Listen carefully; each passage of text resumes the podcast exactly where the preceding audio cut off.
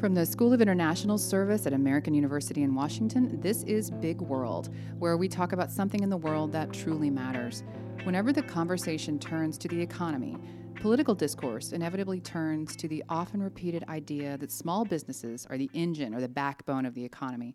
Entrepreneurs, those who put ideas and business plans together, are the people who build new businesses, and without them and their consistent innovation, the economy would stagnate. Today, we're talking about entrepreneurship and startups. I'm Kay Summers, and I'm joined by Krista Tuomi. Krista is a professor in the School of International Service. She teaches economic policy, crowdfunding, entrepreneurship, investment, and financial policy. She's worked for many years as a policy analyst in the areas of innovation and investment. Recently, her focus has been on best practices in the startup investment climate. She also conducts workshops on financing for small businesses and nonprofits. Krista, thanks for joining Big World. Thank you. Thank you for having me. Krista, your focus has been on a variety of topics related to investment and entrepreneurship, including what the optimal ecosystem for startups looks like. And in an article that you wrote for the Washington Business Journal titled Eight Ways Cities Can Boost Their Startup Ecosystems, you said that every local and regional government must stake a claim in the promotion of innovation and entrepreneurship. So tell us, why do you think it's important for local governments to do this, to, to stake a claim in the promotion of innovation? Um, I think it mostly because innovation always starts small. Uh, that's that's not to say that innovation is not carried out by the large countrywide firms, but they're not the ones that necessarily need government support mm-hmm. at all, or a little bit of a boost. Um, in fact, they're not the ones who necessarily create the most meaningful tax revenue mm-hmm. or employment opportunities. If you've seen some of the big tech startups manage to shrink the job force and take their tax revenue abroad, and mm-hmm. so it's I think the in for many cases local government and smaller business create the best social returns mm-hmm. and revenue returns, and since all policy has winners and losers, I'd rather f- keep policy interventions for where they are most necessary, mm-hmm. and in this case, and most perhaps um, have the best leverage. And this, I think, would be at the local level. You can get more concrete results with measurable results with less bureaucracy. For example, small tweaks such as um, local zoning easing on small business and home businesses mm-hmm. can have a huge effect where the same thing wouldn't be done on a federal level. Okay. So, on the flip side of an optimal ecosystem, what would you say are some of the barriers that are in place for entrepreneurs? Wow. A lot of the regulation is not proportionate. Mm-hmm. So the larger you are, there's a sort of economies of scale in regulation. Mm-hmm. So complying with tax tax information, complying with regulations in general, labor regulations, reporting, licensing. The bigger you are, the smaller percentage of your total cost this becomes. Mm-hmm. And so and a lot of local regulations are superfluous. I mean, a lot of regulations are superfluous for small business at local levels. So I think one of the barriers that I would like to address is to sort of analyze things and re- tease out the ones that are no longer necessary or can be tweaked for firms of different sizes. And regulation sometimes seems to be a word that's kind of weaponized politically, mm-hmm. where it's it, it's designed depending on the ideology of the person saying it to say this is all a great mm-hmm. thing, all regulation is good, or this is a terrible thing, all regulation is bad. What I hear you saying is there is some regulation that is actively getting in the way of entrepreneurs doing what they need to do with a small business size. I think it's compliance with the regulation. Mm-hmm. The, the the bureaucracy behind the compliance, the licensing requirement. It's not actually are they following the laws, but the reporting and the financing and the the number of that are unnecessary for different sorts of firms and small ones, but um, they just form a larger percentage of the costs. And so, some way to make their sort of reporting requirements over a longer period of time less mm-hmm. onerous. And, and sometimes yeah, less necessary for the firms of that size. Because at a large business, you would have uh, entire departments. Yeah, entire departments yeah. that are focused on that, and at a small business, that makes up a yes. much larger part of their overhead. Okay. And their time, mm-hmm. time they don't have. Right, right. That makes sense. Uh, Krista, in that same article in Washington Business Journal, you emphasize several key actions that cities have taken to bolster startups. Tell us briefly what are some of these actions? Well, apart from the making regulation a little bit more proportionate, right. and I'm not against regulation at all, as I said, it's just um, proportionate levels for different sizes of firms. Uh, some have openly taken steps to welcome them in whole new measures. Um, Berlin's business welcome package, for example, tries to encourage entrepreneurs to set up shop there, and they give them uh, both funding and advice on marketing, taxation, finance, and office space if they want to use Berlin as a testing pi- pilot for mm-hmm. any of their new apps or ideas, which is great. It's making right. it a hub of innovation. Also, a couple of cities have been very good about being acting as customers for small business products mm-hmm.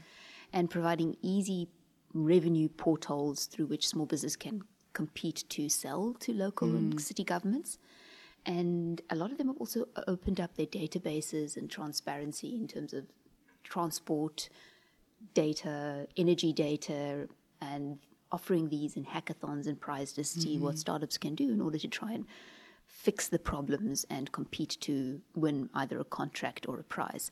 And the one I'm thinking of in particular is Moscow's Active Citizen app, mm-hmm. which was a result of one of this, which is now a great way that the Moscow, Moscow city government interacts with its the citizens and they poll them on various things and for, they win participation points where they can comp with theatre tickets mm-hmm. or free parking or bikes, which is a great way for the cities to interact. And then last two, which are key and quite obvious, are good access to a transport system mm-hmm. that's functional and easy digital connectivity, because right. that really helps, obviously. That the the one that you mentioned about access to to government contracts, mm-hmm. to being able to do that, that seems huge and like it almost plays along with that regulation compliance piece because uh, some of what goes into getting a, co- a government contract of any kind at any level is the paperwork yeah. that's involved in, in bidding on it and then reporting on it in ways that uh, other private industry wouldn't require. So that seems like more of them putting their money where their mouth is to Absolutely. actually make those contracts available. Absolutely. And, and making it simpler and mm-hmm. easier to do. I mean, as I said, it takes, it is a nightmare of bureaucracy to weave your way around. Right, right.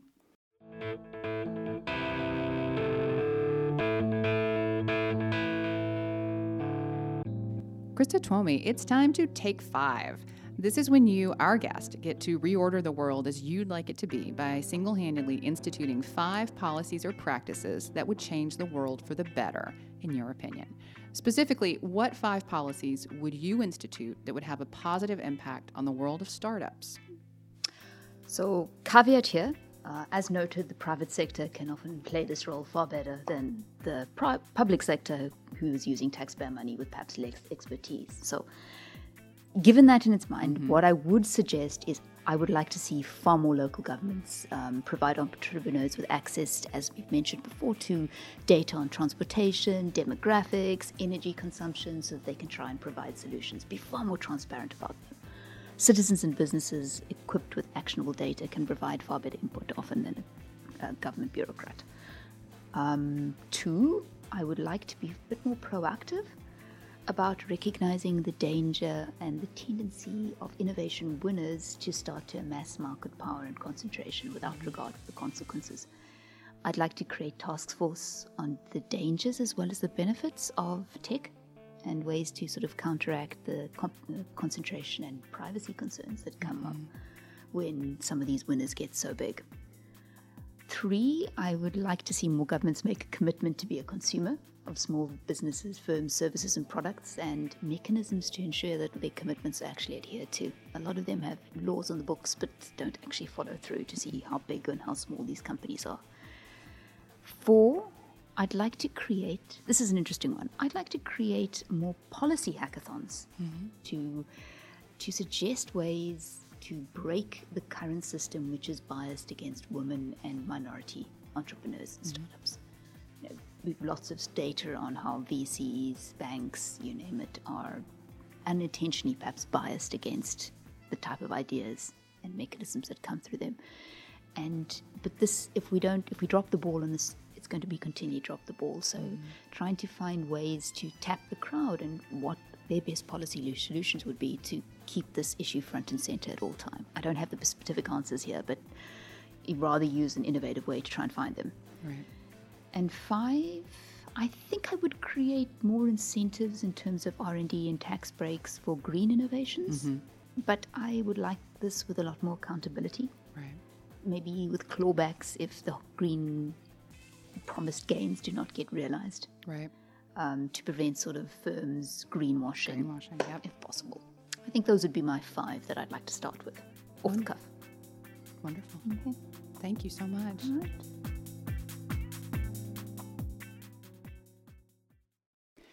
Krista, as a professor, you teach students about entrepreneurship, but alongside that, you also support entrepreneurship through your own pro bono work. So, can you tell me a little bit more about what you do in your free time? What's free time? um, yeah, I conduct workshops, quite a few workshops all over. Um, I do workshops for on financial literacy, small all forms of small business finance, pricing, grants for nonprofits for SCORE, which is the volunteer branch of the Small Business Association, and for the Hispanic Business Council and a couple of local bodies. I also do boot the, work on the Boots to Business program, which uh, goes to bases and helps with transitioning service members, teaching them all forms of entrepreneurship skills before they transition off base.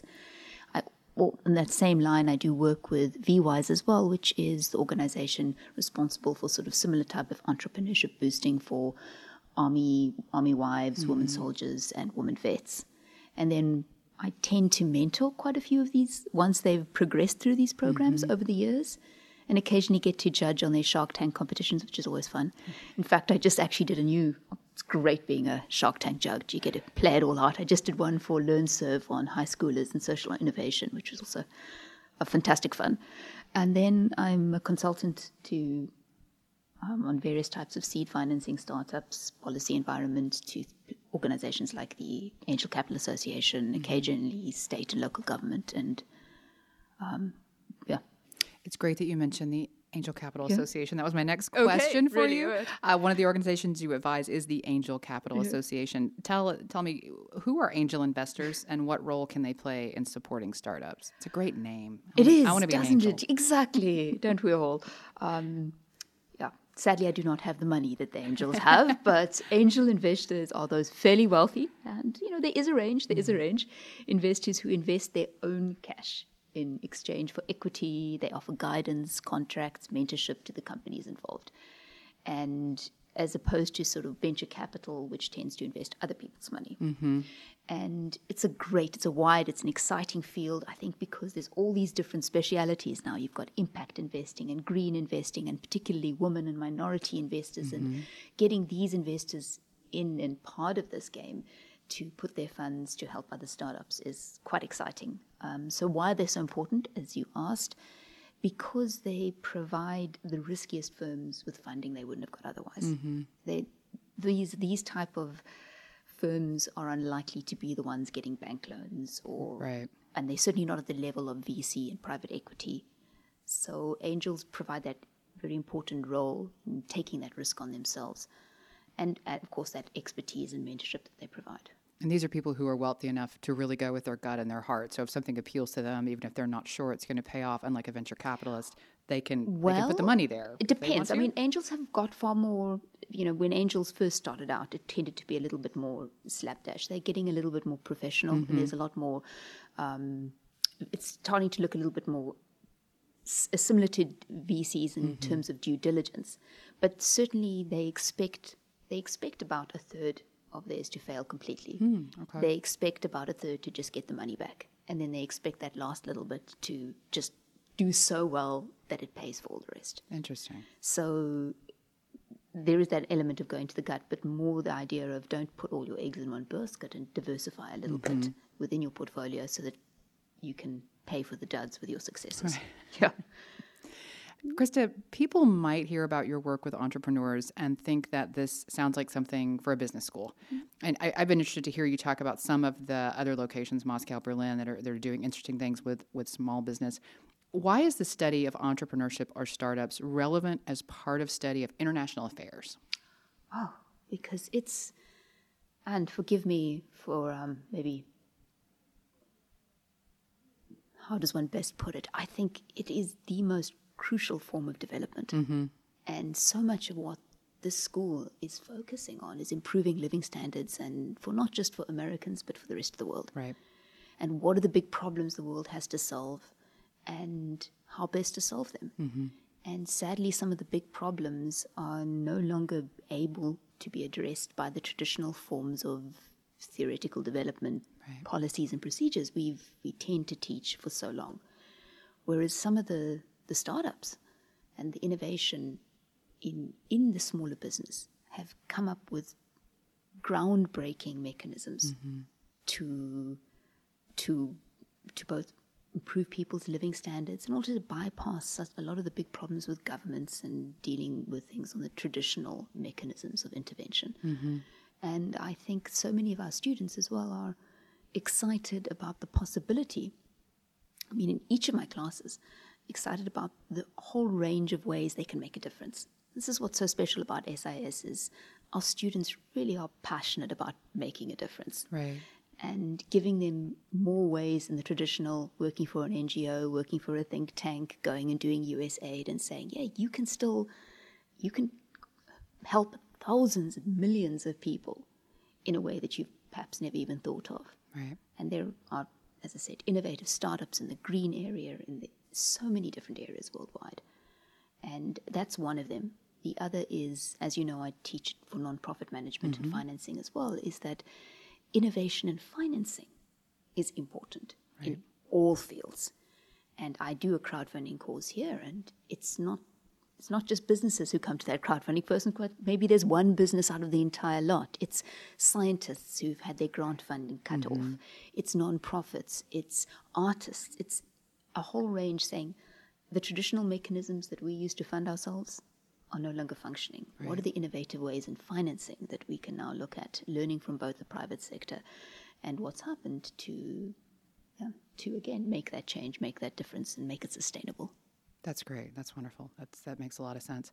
So, as someone who's not much of a risk taker, mm-hmm. I'm pointing at myself. I don't even like surprise parties. Mm-hmm. I don't oh, like risk. God, I hate them. I've absolutely always, hate them. Yeah, I've always been fascinated by the type of person who starts a business, especially a startup of a new idea or product or service. It just seems so brave. So, what can you tell me about the personality of an entrepreneur? It is that is perhaps, and pleased you brought that up because that is perhaps a little bit of the myth that surrounds an entrepreneur. Mm-hmm. Yes, they need a bit of a bit, perhaps a little bit more bravery mm-hmm. sometimes than the average person working at a full time job, but risk is not one of them because the successful entrepreneurs are not risk takers, they're risk managers. Mm-hmm. Okay. The successful ones.